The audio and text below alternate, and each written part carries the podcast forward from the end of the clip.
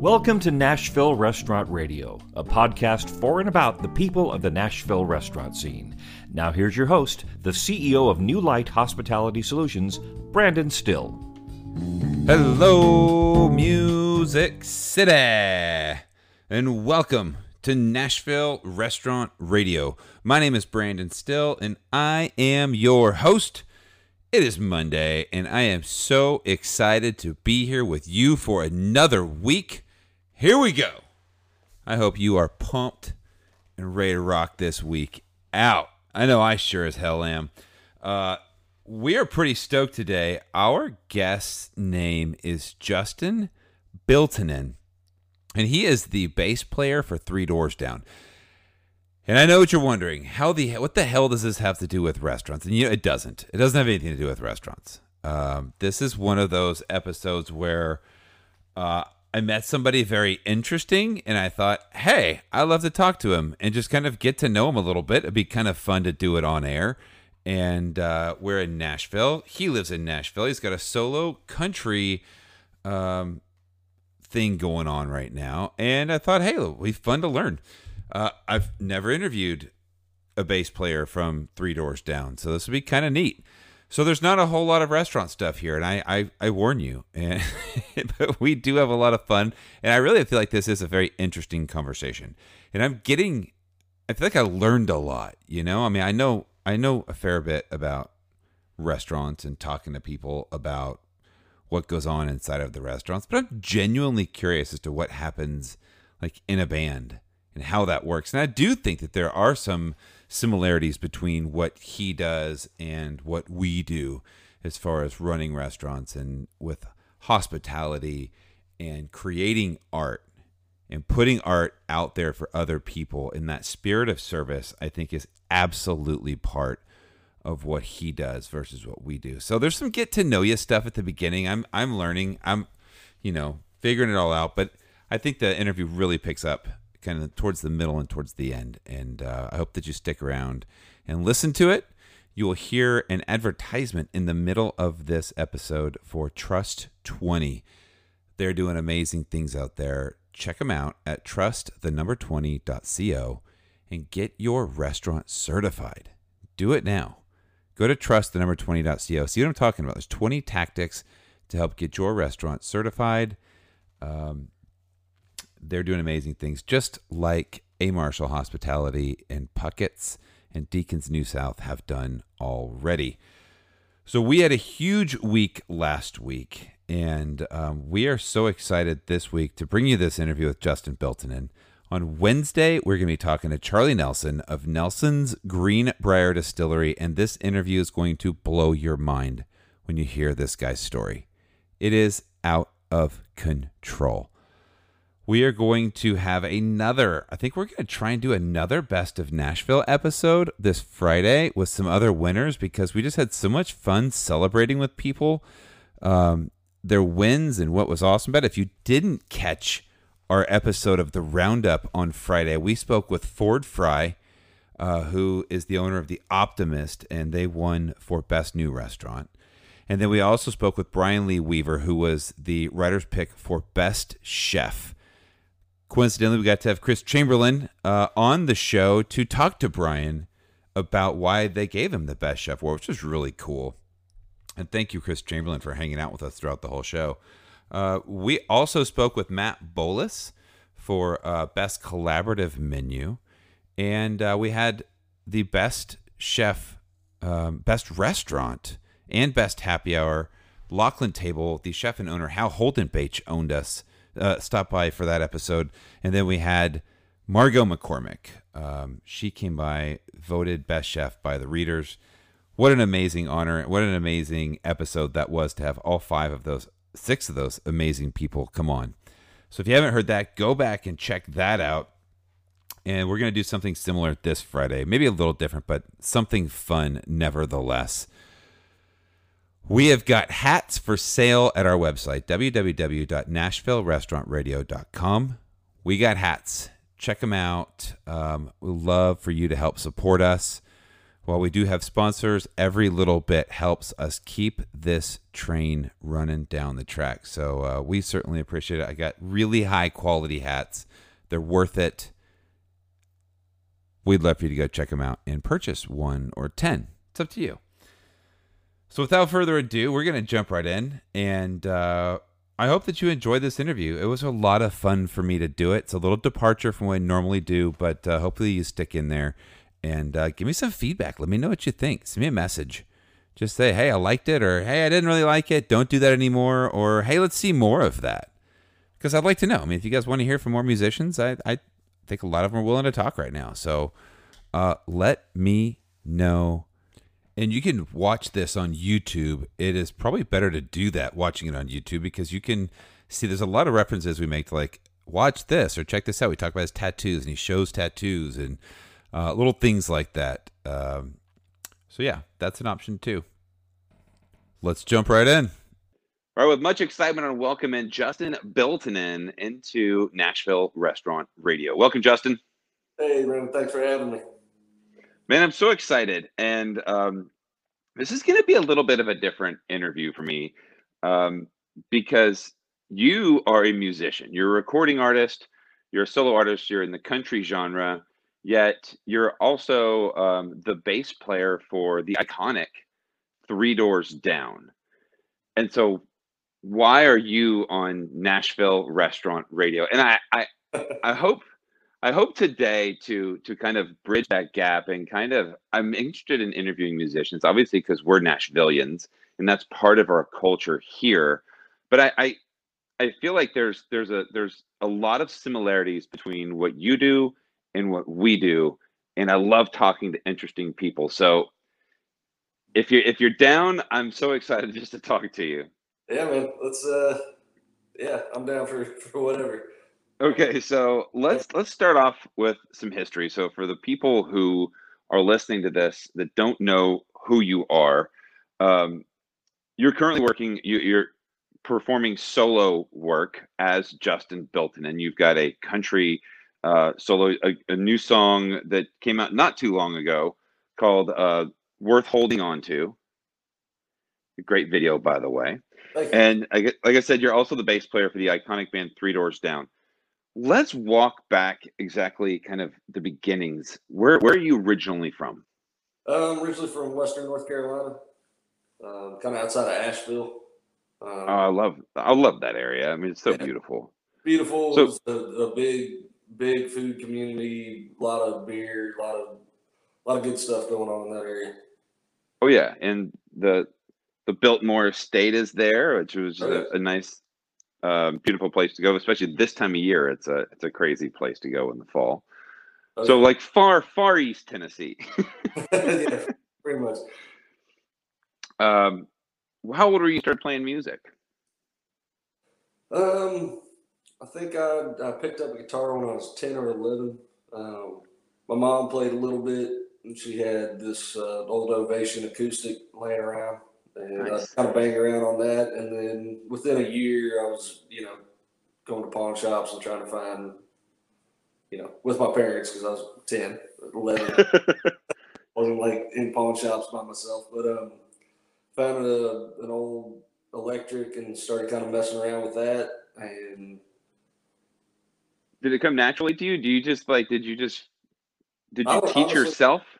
I don't think anything comes naturally to me. I've got to like really work hard at stuff. So I think um, it was a long process of you know learning and really sticking to it and um, no lessons? I worked very hard at yeah I, I, took lessons for a little bit. Um, there was a guy in our hometown uh, mike barnes. He's a uh, pretty well known guitar player. He's played with like warren haynes a bunch. He does a lot of stuff. Oh wow um, he's always like on the Christmas jams and stuff. But I, I took lessons from him for a couple weeks, and then I think the big thing was around that time I started playing in church.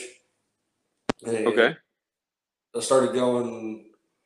I think it was like eighth grade. I started going to like kind of a, a wouldn't say evangelical necessarily, but it was, it was you know a modern Southern Baptist church, and especially at the time, and like 98, 99, it was like all the music was kind of turning into like kind of rock band stuff and like uh, Third Day and DC Talk and Jars of Clay. All those bands were like kind of the big thing, and it was cool to try to get you know the youth interested in in church music, so you weren't just you know standing there singing hymns.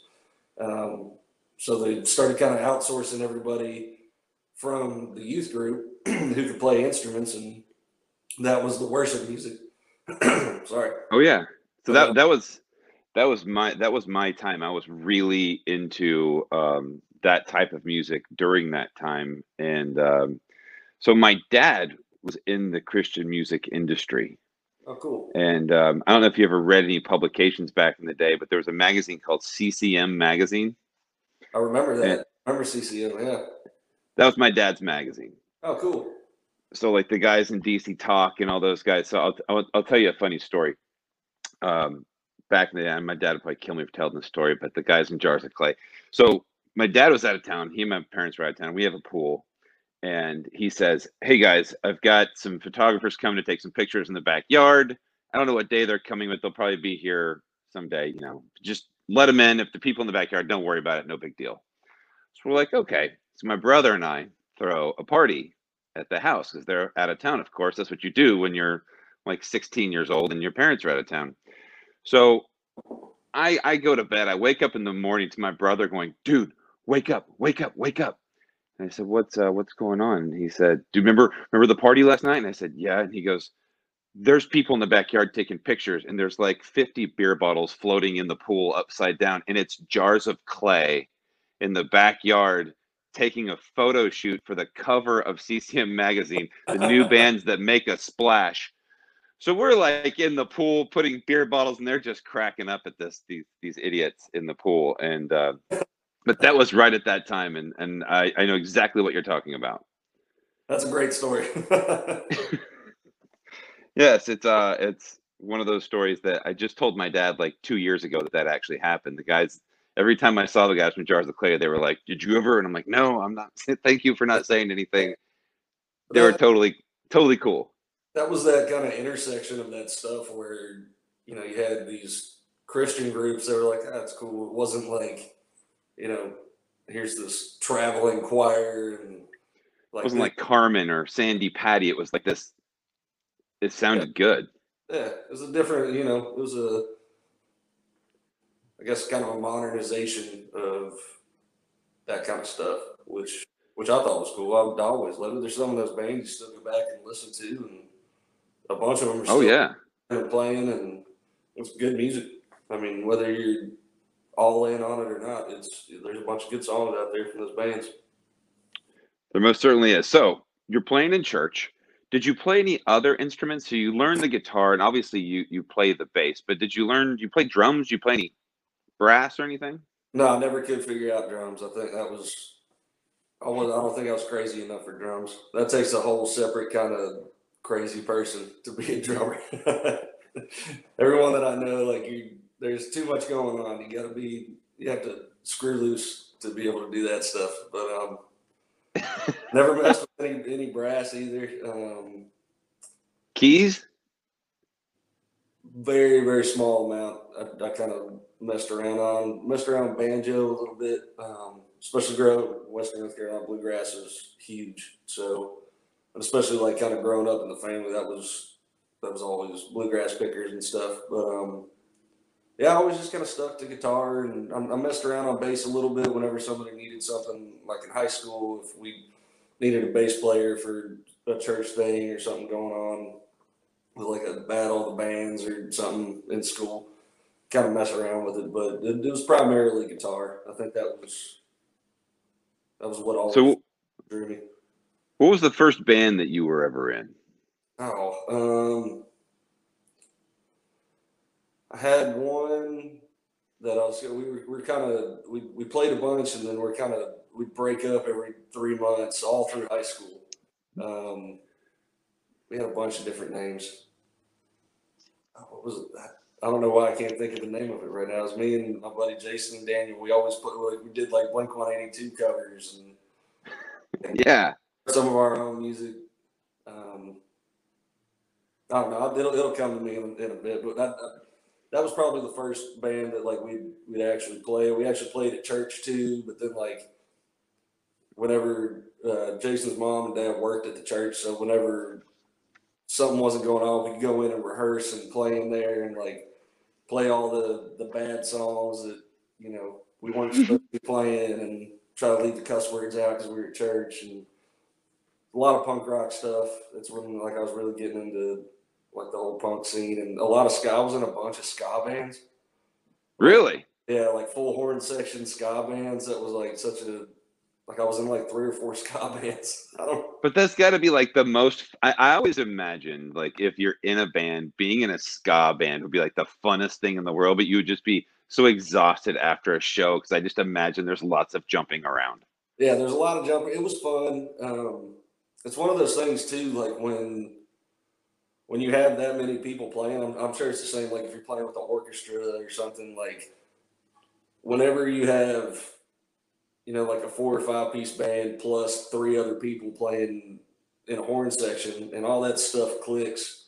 It's the coolest thing. Like whenever that stuff like comes together, there's like a, a big chorus part. It's it's a cool feeling. I think that's especially at the time whenever, you know, in two thousand one or two, like whenever ska was actually like on the main the mainstream there for a minute, like I think that was the draw. Is like all that stuff hits, and it's it was like really cool. You know, all that stuff comes together. It's a it was it just was a cool vibe. It was a cool feeling. So So there's this is one of those restaurant assimilations that I'm talking about, to where you've got all of these things that have to work in literal concert, and when it does, it's really special. And that's kind of like what it's like in a restaurant on a really busy night when the bartender's pumping out drinks, they're three deep. The host, they're they're kind of straight, they're managing the place as a server or what, as a manager. You're just it's just this flow. It's this this organized chaos yeah, it's just this chaos that just happens and at the end of it you're all like we just went through battle together and we killed it like we did a great job like do you ever get that feeling when you finish a show like that or when you just when you just when it just everything works out well you're like really close to everybody like is it just like this moment oh yeah, yeah, um, and yeah, like uh, worked in restaurants and stuff, so I, I know exactly what you mean when everybody's when you got the whole staff's all clicking together and everything's moving right, and it's total chaos in there, but like food's going out on time, drinks going out on time. It's like it, it really is very similar whenever um, you have a big show or you have something that was like a fly date where you've got everybody running all day. You got the crew running all day. Everybody's trying to set stuff up, or like at a big festival, and you've got a very specific time slot, and it's like you guys are on. You know, it's got to be right here, right now. Go, go, go!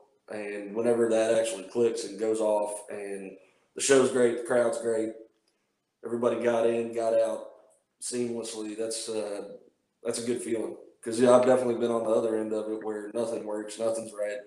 You go in, it's total chaos, and things are falling apart because you got some of the wrong people in place. And I I think being on both ends of that shows you you get that feeling when everything's right. You know. but you so when you're in a band like you were in a band called a campaign 1984 Yeah. which was kind of your band that led up to um, Three Doors Down, right?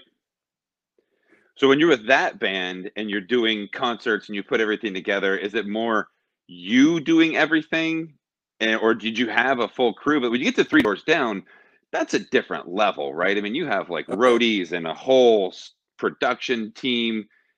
Do you have to do a lot when it comes down to like a Three Doors Down type situation? You're going to play a festival. Do you? What do you have to do to prepare for that, or you just show up and play?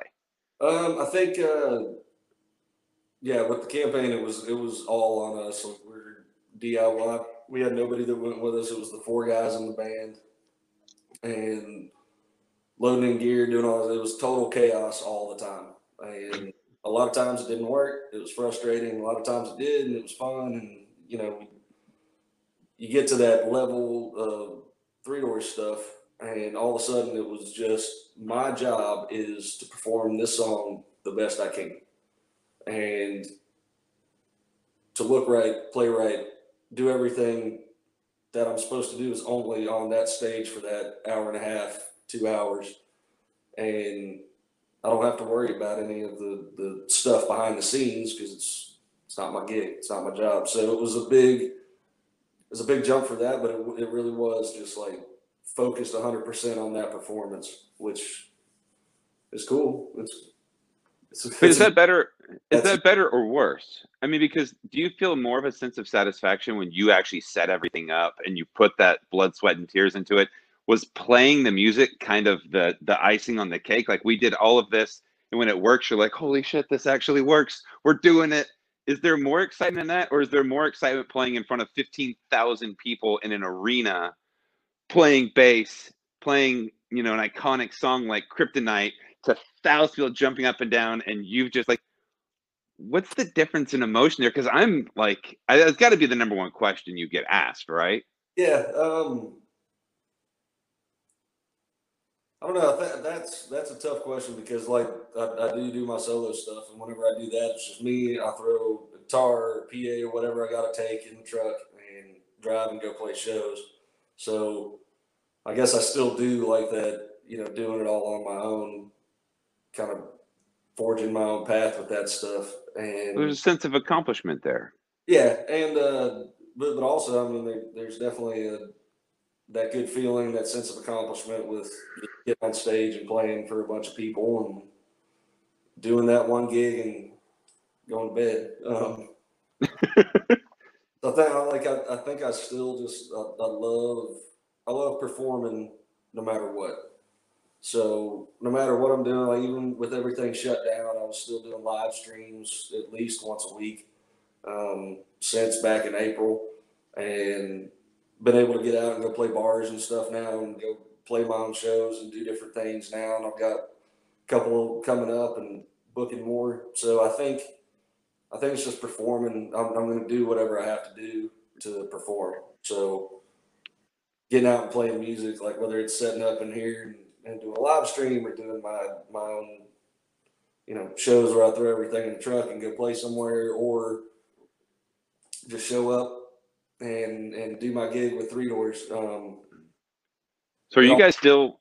It's feeling of accomplishment. I think. What is your? Where are you guys at with? Um, and so you just said you're doing live streams. You're you're focusing right now on your solo career. I imagine because that's something that you that's yours. You own it. It's your deal. And obviously, if that's if you become the next Keith Urban, that would be really cool.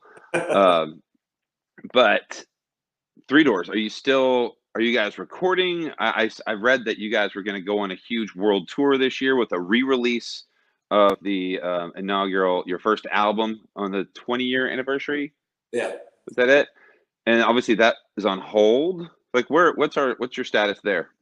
Um, that was that was going to be the main deal this year was uh, June through I think December was going to be Europe, the states, Canada, full on, all over the place. Like we were supposed to be going to a lot of different cool places for the 2020 anniversary. Like it was 2020 was going to be the 20th anniversary. Yeah. The, the first record and um, I think with all that stuff getting it didn't necessarily get canceled, just got pushed to next year. Like all that stuff was already in place for you know the re-release everything, so they just kind of moved it over, um, and that's that's the main plan now.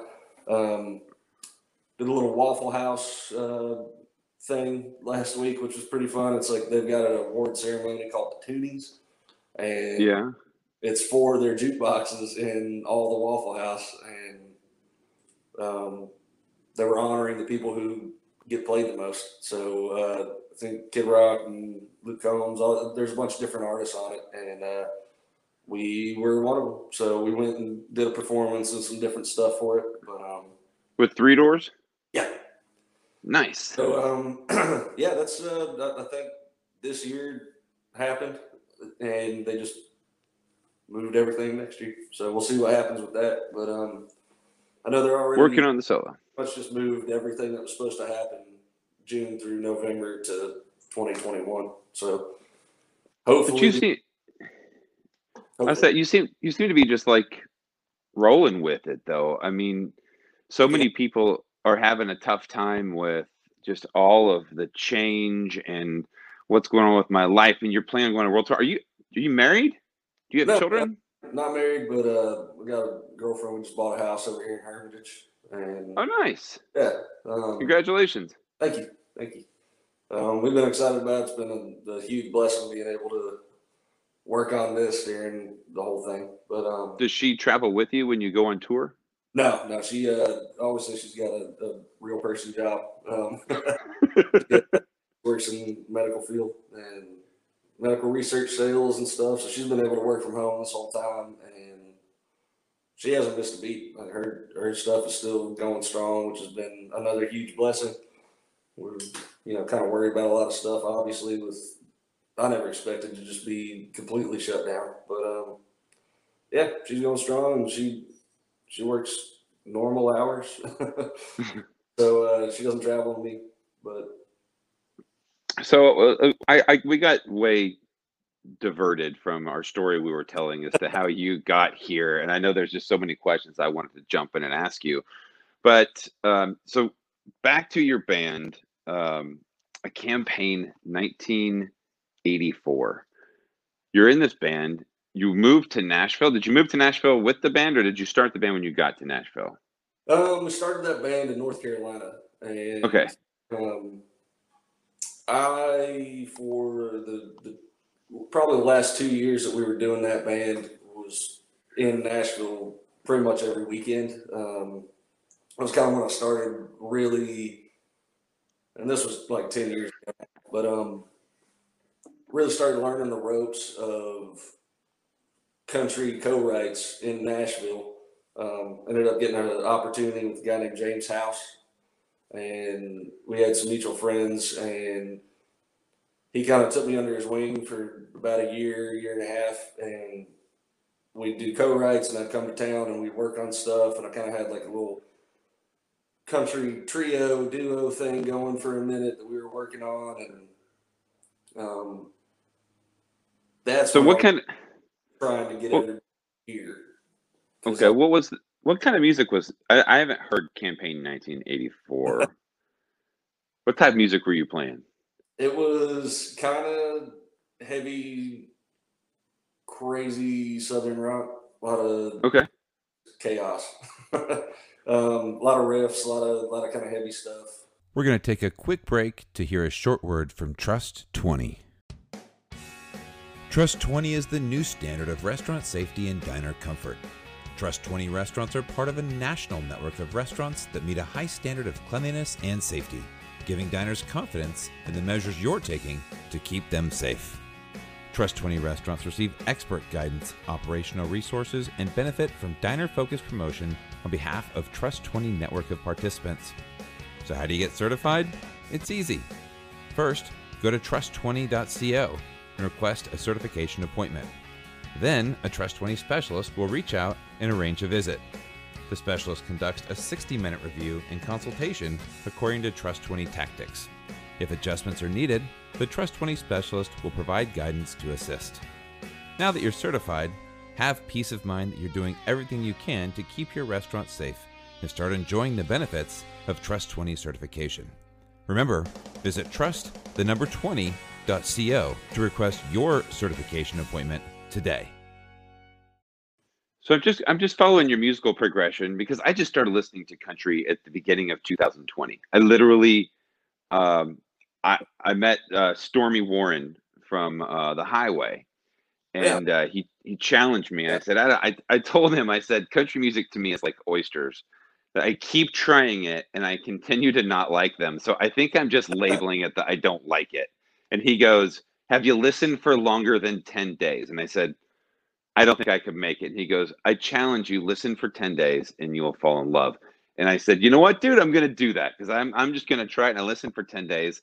And now I love country music. I, I don't know what it was, but I fell in love with the stories. There's something very wholesome about it. I dig it. But you went from playing your mom's guitar to now you're uh, into the Christian genre. You like the rock type stuff. And you've got a heavy Southern rock band but you're also co-writing in Nashville doing country music. Like where where does all this how does it make sense?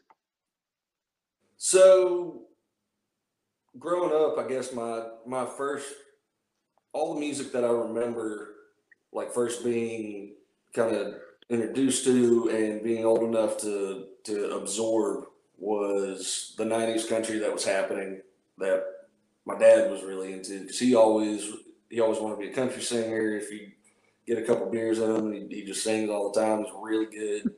And it was just always on. And alan jackson brooks and dunn garth brooks alabama all the old stuff waylon johnny cash charlie daniels big time. Um, all that stuff was just like my the music that my parents were listening to and that I was listening to when I was younger. Kind of got out of it through high school and started getting into the heavy stuff because it's kind of the progression of you know teenage. I guess you'd call it. A, you don't want to listen to your parents' stuff. And growing up in North Carolina, I was like I didn't want to listen to bluegrass at the time. It was like this this cool heavy stuff that I'm listening to. And grunge was really big then. I mean, grunge and rock, alternative rock was really big around okay. that time, right? I mean, so I mean, yeah. that was uh, all the radio stations were playing. Absolutely. And I think that was that was kind of the progression was just, you know, like everybody, you try to find your own stuff. Like this is my music, this is what I connect to and at different times that's that's what happens. So you, you might start listening to heavier stuff or different stuff on the radio or you, I don't think everybody does that. Obviously, I think some people just turn on whatever's on the radio and go about their day. But um, I think being a musician and playing in different bands and doing all that stuff, I was always like absorbing and listening and trying to find songs and things that I could relate to, and found a lot in like the the kind of punk rock heavy stuff for a while, and then once I got on the road with the campaign, and you know, it was I think around like 2005. I think was when I really started getting back in the country. Um, as we go play a crappy bar somewhere in the middle of nowhere and have a long drive somewhere else at like 2.30 in the morning and you know you're the only one awake in the van because you're driving and you don't want to listen to a bunch of screamy stuff or like heavy music. So try to find something softer. You try to find something, you know, a little quiet that you can put on. And you're also driving by yourself. You're, you're playing bars. You're kind of living what the old country stuff was talking about. And well, you're identifying with the music you're listening to. It kind of it's it's it's comforting. It's like almost like if you're by yourself, it's like listening to a. It's like being able to have a conversation with a friend, but somebody that gets you right now. And I think that you know that was the the the whole thing was identifying with stuff for a time, and everything's kind of got a season to it. But um, yeah, I started like going back and listening to the stuff that I grew up on, and I was like, oh, songwriting's amazing." Like I'm I'm out here on the road doing exactly what you know Waylon Jennings was talking about, and started kind of diving back into that stuff, and really got into it. I was I was trying to write, I was trying to play it, and around that same time, like Jason Aldean, Dierks Bentley, Eric Church, all those guys were like really coming on the scene, and that kind of new wave of this kind of country rock stuff that also kind of blended like a little bit of what I was doing. There's all these like big heavy guitar riffs and Jason Aldean's got this huge band singing, and I was like, oh, this kind of bridges the gap of the stuff that I was listening to, and go see, you know, drive by truckers or something, and there's this just. You know, I think at the time they had like seven people in the band when I saw them. Whenever Jason Isbell was playing with them, and there's all this stuff going on, and it was like kind of a good mix of what I was into, anyways, and this older country stuff that I loved. And I think that just kind of, I started identifying with that more, listening to the stories, and eventually started, you know, trying to write that stuff on my own. And that's kind of how I ended up doing the stuff here in Nashville with James House. Um, and subsequently started writing with a bunch of other people in town too. And especially once I, I moved here officially with when I started with Three Doors, that was that was easy. I was getting writes all the time with people. So So when you get writes, do you get hired by like a publishing company to be a writer, or are you just known because you've been doing songs and you have friends, you meet people, and you're like, "Hey, I wrote this. What do you think?" Like, tell, tell me about how, because I think there's a ton of people out there in Nashville who are songwriters. And I think Yeah. we hear the term songwriter all the time, but I want to know kind of the nuts and the bolts. Like, how does it work? Do you meet somebody at a bar and you're like, you want to write a song? Is it like an intimate thing? Is it like you got to know the person? You have to have chemistry to write a song? How does it begin? um, All I- that. there there's a bunch of different avenues. Um, pretty much everything you just said is true.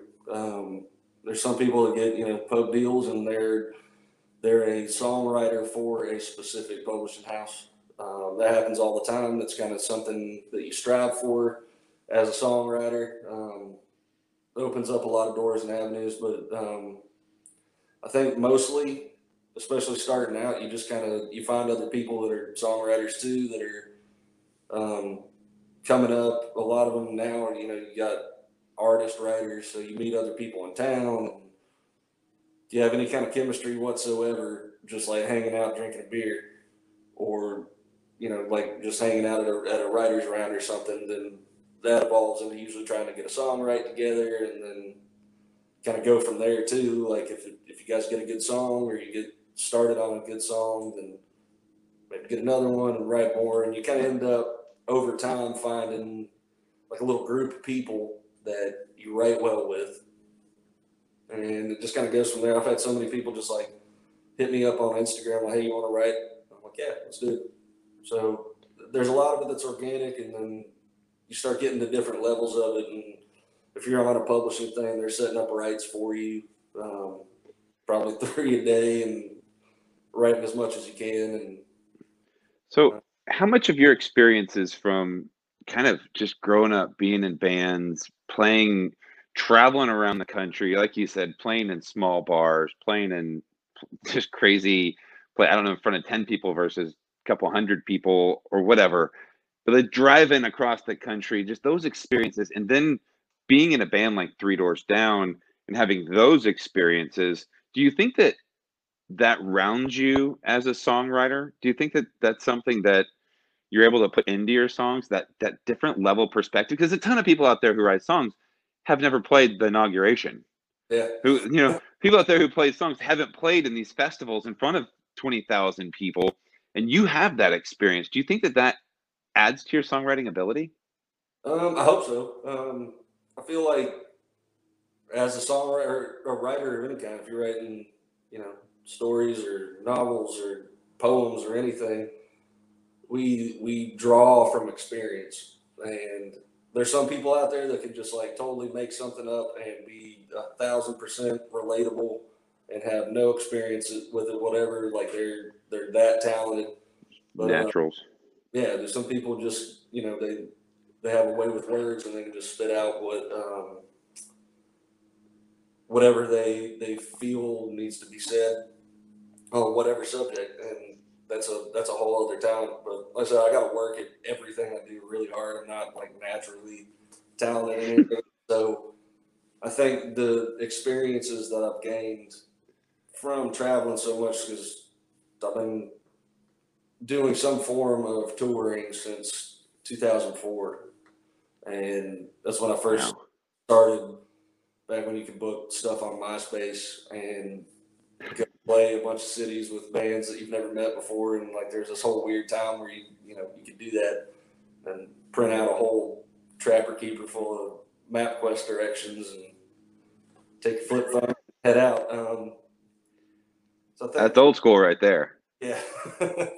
uh, looking back now, as, as connected as we are with GPS and all that stuff, I'm like, I have no idea. Like actually, like reading an atlas and getting to a show somewhere in California. And, but, but we did it. Uh, you know, uh, something I would I would I wouldn't trade that experience for anything. And it definitely led up to all this stuff that I've been able to to do with my career so far.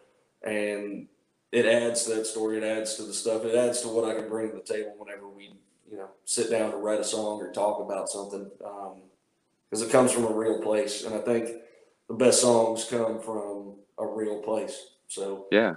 whatever it is that you're you're writing about, if you if you actually have that experience, I, I think it's going to be better than just trying to imagine what it's like to do something. So I like to think it, you know, it's an extra kind of tool in the toolbox for sure. For sure. What are you what are you most proud of? What's the experience and the thing that you've been able to do through all of this that you look back on as your fondest memory? Oh man, um, I don't know if I have like one in particular because they, they just come up randomly, like in a conversation when you're talking to someone, like, oh Yeah. This when we were out west doing this this one time, but um, done a lot of cool stuff with with Three Doors. We've been able to travel the world, and the band has a really great charity that they started way before I was in it, but done a lot of great stuff with that charity over the past seven and a half years that I've been in the band, and really proud of all that stuff. Um, Let's talk about that. What is the charity and let's give it some Yeah, all the all the love and all the the let's talk about it and let's learn more about it so we can educate our listeners.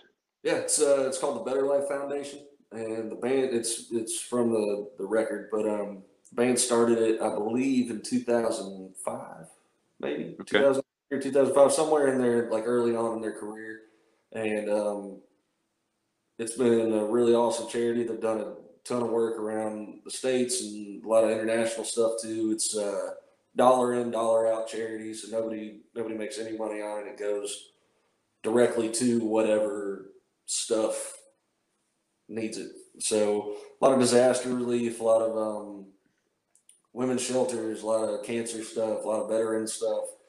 Uh, just helping everybody.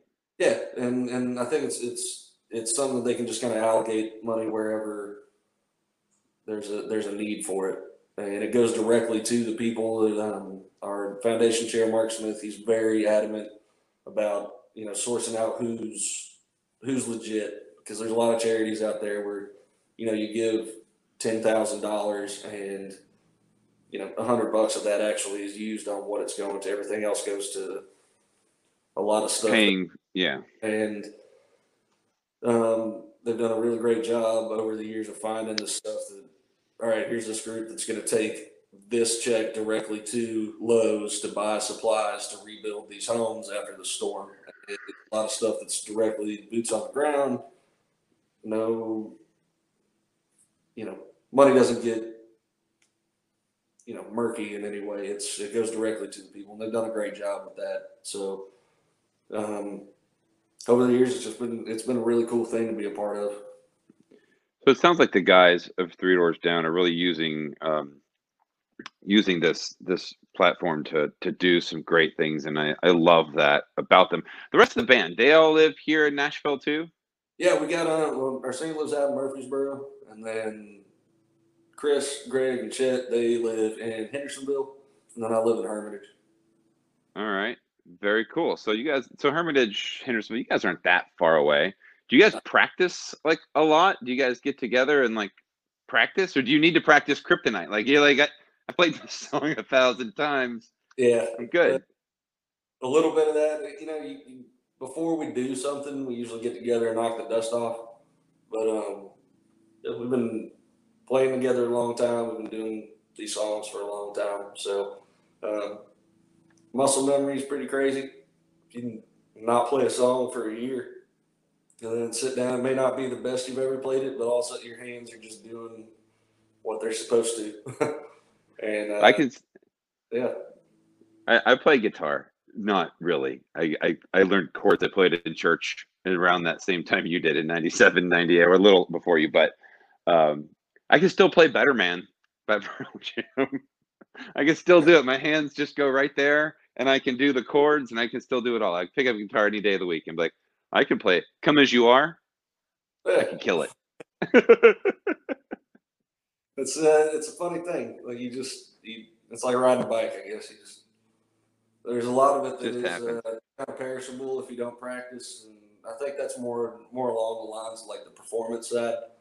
And I think that's something that you definitely have to to work on if you want to be an entertainer because I like just me on my solo stuff. I can hear a difference. Like if I haven't gone out and played a show on my own in a month, like when I finally do, I can tell like it's little stuff. It's it, it's things where like if I was playing, I'd, I'd nail this little riff that I do while I'm singing, and then if I haven't played it in a while, it's a little tougher. My voice isn't, you know, I don't have the the energy in it or something. So there, I think the performance side, there's stuff that's that's very perishable, and to be a good entertainer, you kind of got to work on that all the time and be in front of people doing that stuff. But it comes back quick.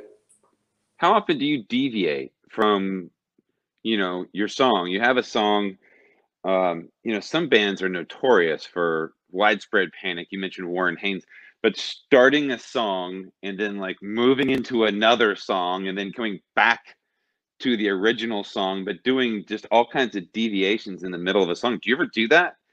Is uh, that something like musicians do where they go i'm going to sing the verse this way counting crows. I used to hate it because counting crows adam duritz would always sing the songs live and i'm like it, it doesn't sound like the album and then kind of after a while i was like oh he's doing that on purpose. Because that's his thing. Yeah I think some, you know, they, they don't want it to be boring. They're trying to, you know, mix it up a little bit, and every show is different, which is totally cool. But um, Three Doors has never been that bad. We got one thing, like we do a little reggae part in Kryptonite sometimes for a, a breakdown, but that was like, it, it really didn't, it doesn't change the song. It's not like went off and jammed or anything. But um, Three Doors, we just play the song. just do just do the thing, man. There you go. They came to hear the song. We're gonna play the song. Yeah. Um, with my solo stuff, I, I guess I don't really jam, but it's it like I usually end up playing like two, three hours, and then yeah, it's it's weird. Like I, that, I don't know how I got roped into that, but uh, two, three hours. That's a that's a set, man. Yeah, I think that's definitely in the uh, in the country world a little more common because you go and play places, and until you're like the on a tour where you only get 30 minutes because you're an opener or you're the main act, um, you end up having to play, you know, these pretty good long sets for uh, um, throwing in covers and doing all that stuff to kind of keep the crowd interested. But um, yeah, whenever I do that stuff, it's just kind of, I, I guess the only improv would just be whatever I'm feeling. I can kind of, Gotcha. like, I don't have a set list. I'm like, all right, I'm going to bang through this and take off. Do you play covers? Yeah, I got a couple that I, I like playing. Um, got to fill up that time. it was like three hours. Do you have that much original music to play, or do you ever play the originals? And I could probably- door songs? no, no, I'll never do that.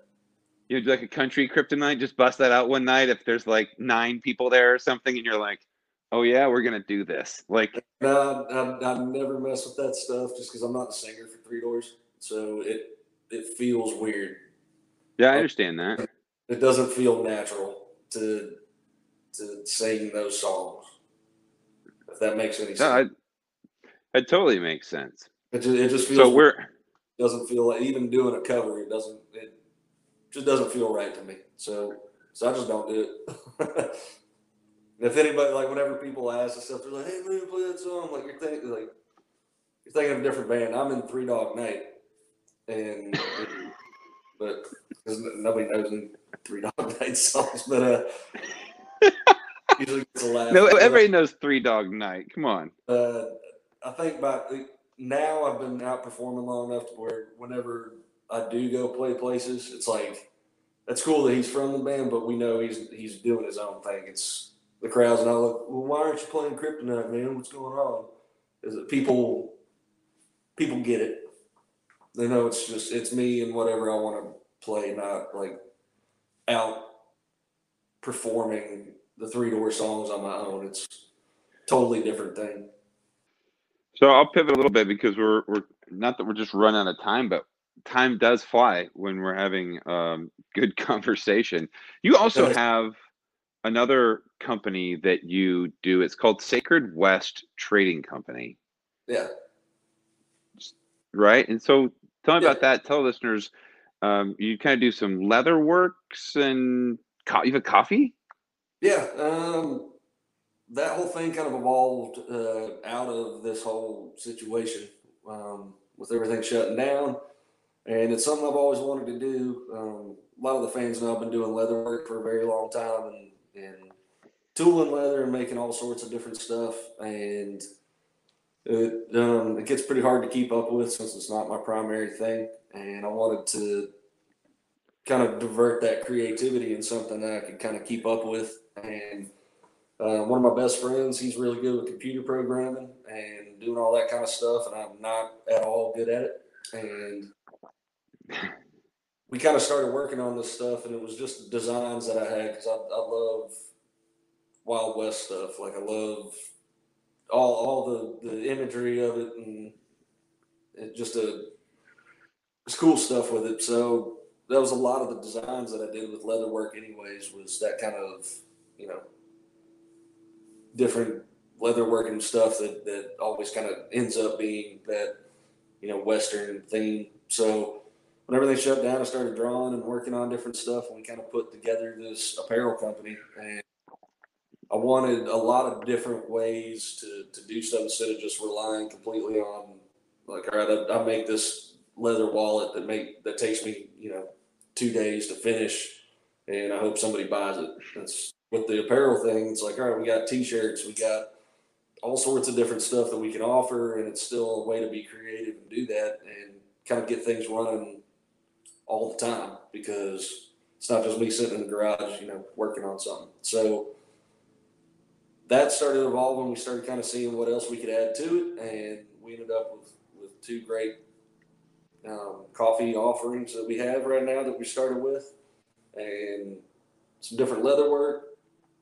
Um, started adding in uh, recently um, kind of Southwest native jewelry that I've been collecting for a long time, and we've got that aspect of it. So it's all cool vintage stuff, and just kind of worked up a bunch of different ways to to be creative within that company, I guess, and uh, launched it a couple weeks ago, and it's it's been doing pretty good. Like we've been getting some sales, and people have been digging it, and I don't know, just another another way to be creative.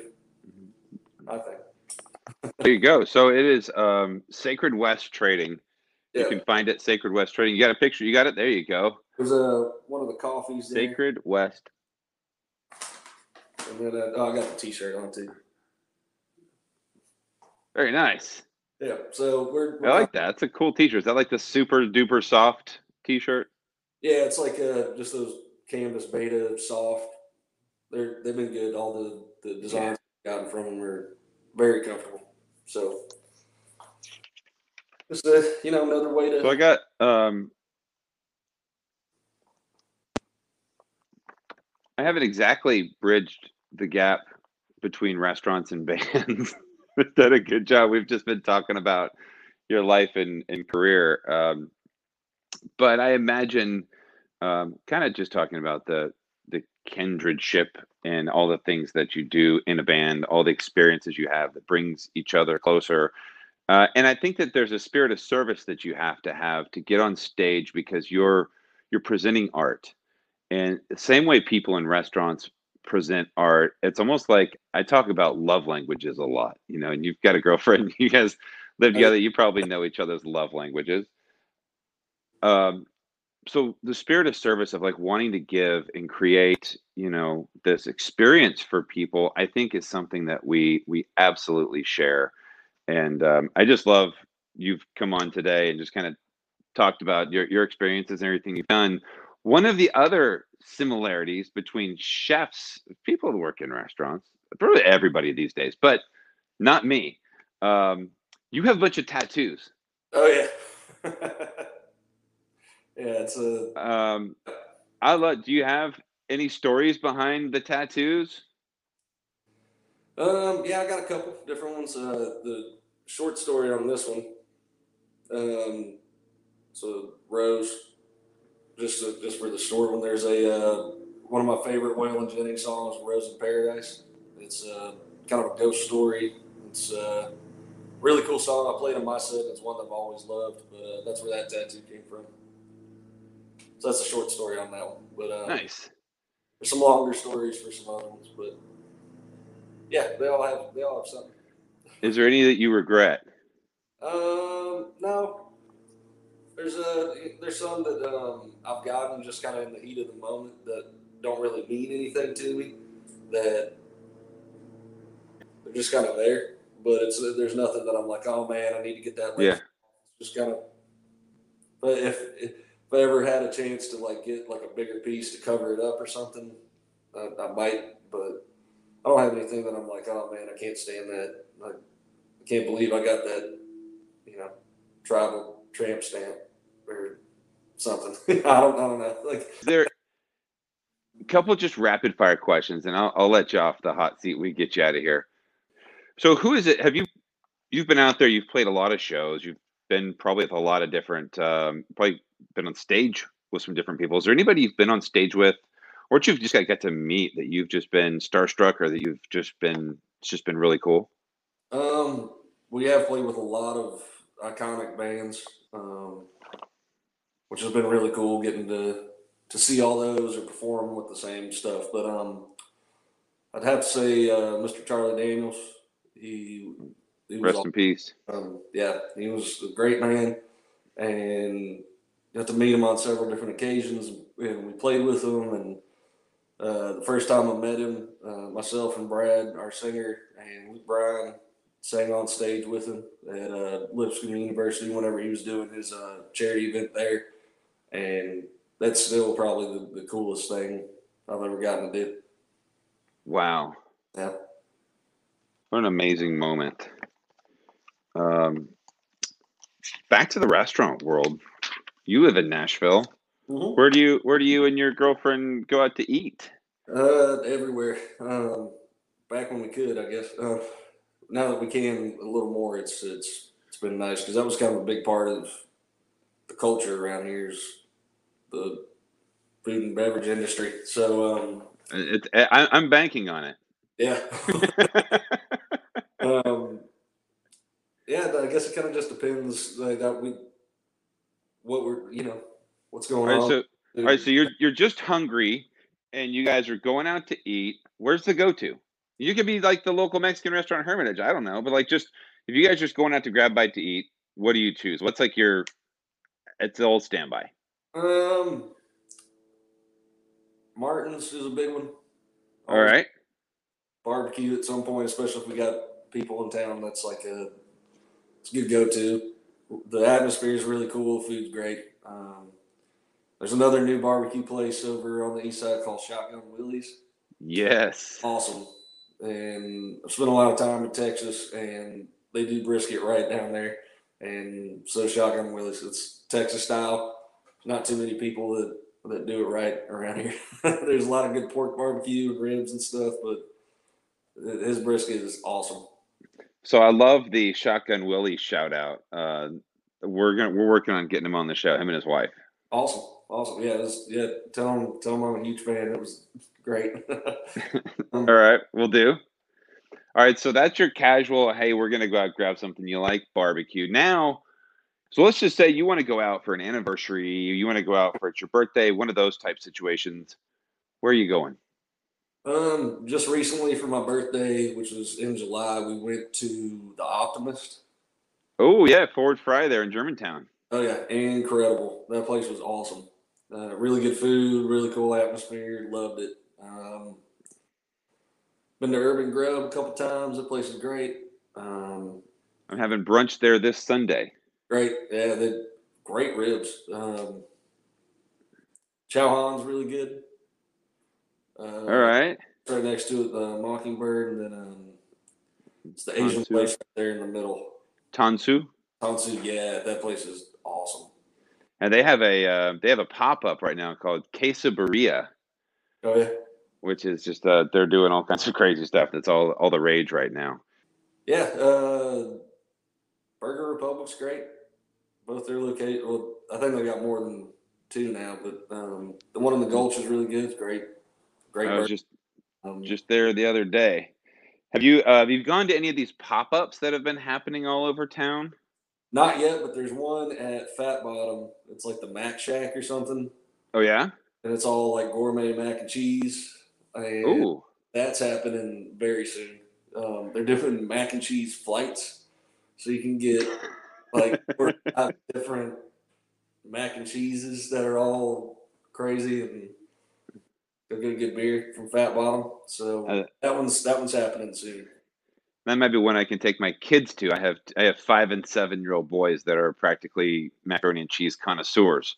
Oh, sure. So it sounds like a perfect uh, afternoon for the family. yeah, Do you, do you cook at all? Is your girlfriend the cook? What Yeah. do you what do you make at home? we cook a lot, um, and have been during all this stuff. And everybody's got their own. Especially, I've got a, a Blackstone griddle that I got um, the beginning of summer, and it's like the flat top griddle. So, been cooking burgers and tacos and all sorts of good breakfast stuff on there. Um, Heck yeah.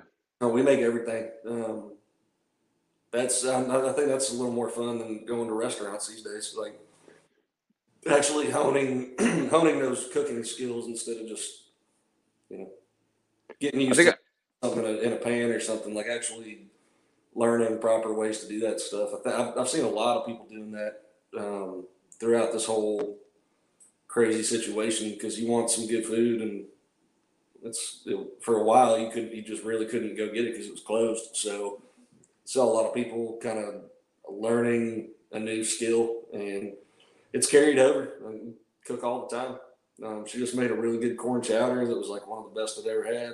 Um, yeah, pasta and vodka sauce, like homemade vodka sauce, and all sorts of stuff. We've been we've been really getting after it. Um, I'm gonna try to make like a brisket chili. Um, I had out in uh, California one time that I'm gonna try to recreate. It had like brisket in it with bison Yeah. stuff, so can't go wrong there. So you can't go wrong there. That sounds fantastic. Are you a uh, sports fan? Did you watch Mhm. the Titans game last night? Did we did? Um, we got two friends that are uh, Bills fans, um, Oh, nice. so we went and watched the game with them, which was just a Awesome.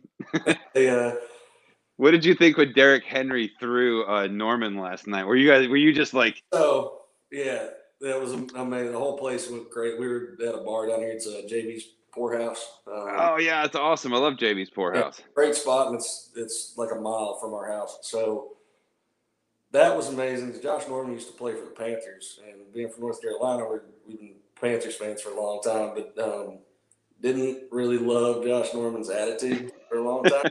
yeah, he was just kind of a, uh, uh, you know, a guy that was rude all the time. But uh, Oh, when it, when I when I, when I saw him get up and I went, oh shit, he just threw Josh Norman. It made the it made the I was like, that is the most adult thing. That that's the most manly thing I've ever seen somebody do. Just throw a dude, a grown ass NFL player, throwing him, and then when Nor I go, oh, it was Norman. I was so excited. Is that terrible? Yeah, I don't wish anything bad on anybody, like ever. I don't, I don't care who it is, but uh, that was that was pretty funny. Um, Henry's just a, a beast. Uh, like I don't know, I don't even know what Norman was thinking trying to get in front of him like that. dude, I- there's a really fast refrigerator coming at you. What are you What are you doing? just let him go by. Just le- No, Try and push him. Go for the legs. It was it was incredible. Um, He got poster posterized. Yeah, growing up in North Carolina, like the Panthers are my team, but you know the Titans are my home team because we live here, and I've been to more Titans games than than anything. So it's it's exciting to see them doing well because they have notoriously not done well. So yeah. um, it's good to see that that team like coming together and, and getting all their stuff and players in the right places and really clicking. And it was a great game. I mean, they really put up some points, and it was it was fun to watch. Because uh, Titans look good, man, undefeated. Yeah, I'll take it. awesome. So it was the first time since like 2008 that they had uh, four uh, 0 yeah. Well, this, this show's going to come out on Monday, so people are gonna they're gonna be like, oh, "That's old news, dude." But hey, it happened last night for us. We're we're recording this a little bit in advance. Exactly. So thank you so much. I love seeing him play. It is Oh, awesome. So nice. It's nice when he's on your team. yeah, he's a good guy to have on your team. You don't want to watch your own guys get thrown around like that. It's nice Yeah. when he's the guy throwing. It's good. My friend, my friends that are the Bills fans were were they, they didn't they weren't laughing whenever he tossed Norman. We've had a good visual episode today. So if you're if you're listening to this, you got to go to our YouTube channel and watch this. You can actually see his tattoos. You can see all of our facial expressions and laughing. Uh, his T-shirt. You can see the coffee.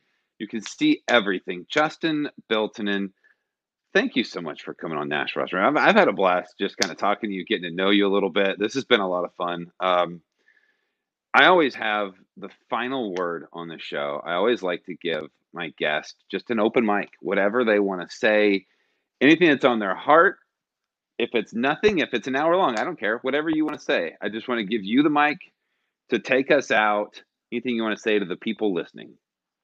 um, yeah, keep you know, stay positive, keep taking care of each other. Um, turn your TV off. Some days, you know, watch something other than the news, and uh, go talk to other people. I think that's the best thing we can do right now. There's a lot of weird stuff going on, and it's uh, nothing's nearly as bad as they're trying to tell you it is. And go have a conversation with somebody. Go find people with different ideas, and try to find the good and the common with people, and and know, stay positive. Don't be a dick. Just you know, do your best to to stay off the internet. You- go do something physical. Go outside. You know, go go pick up a weight. Go do some squats. I don't know. Like there's um learn Pick a pick up a weight. yeah, learn some cooking, you know, read a book. Um, do your best to not be totally consumed with that little screen in front of you. Whether there's a- a, a pandemic or not, I think that's good good advice. Just get off your phone for a minute. It's it's hard to do, man. yeah, it's tough nowadays. I totally get it, especially like I see myself doing it more often just because I'm running my socials and you know doing my solo music stuff and constantly have to be engaging with folks. But um, one thing that, that's helped me, and I, I tell a lot of people, is every morning when I get up before I turn on the TV or start messing with my phone, um, if you can, I, I sit and read for at least an hour. And I know not everybody can do that because you got to, you know, different responsibilities, but um, starting my day without the TV or the phone, you know, the first thing that I do is has been hugely helpful. That's good stuff. All right. Well, thank you. True words never spoken, man. I, I couldn't agree with you more on all of that. And thank you for that message, as well as coming on and kind of telling your story. Um, I'd love to check back in with you as we get past this thing. And, you know, when you're headlining CMAs and you're, you know, doing the whole thing, I'm going to, I'm going to send you a message and be like, Hey man, let me, uh, I would love to come see you. So I've been checking out your music. It's good stuff. And I wish you nothing but the best of success uh, in your new home, getting through COVID, the world tour coming up, all of these things. Uh, thank you. Thank you so much. Thank you so much for having me. I really appreciate it. It was great. Yeah, man. All right, Justin Bilton, thank you so much for being on Nashville Restaurant Radio. That was an absolute honor to speak with you. I am, uh, like I said, I'm learning. I'm getting better. It's kind of like, you remember that time when you were on stage? Like the, that was cool. You know, like the uh, Chris Farley Saturday Night Live sketch. But uh, we're gonna get better at those, and uh, let me know what you think. Let me know if you thought that I'm a little hard on myself, and that that was a great interview or if it was just okay. Send me a message. Say, hey, dude, it was cool. It was not cool. Whatever. Um, and um yeah, I always like to have a little bit of feedback. Appreciate you guys, and um, stay tuned. Wednesday, Charlie Nelson. That's an interview you do not want to miss. Hope you guys are being safe out there. Love you guys. Bye.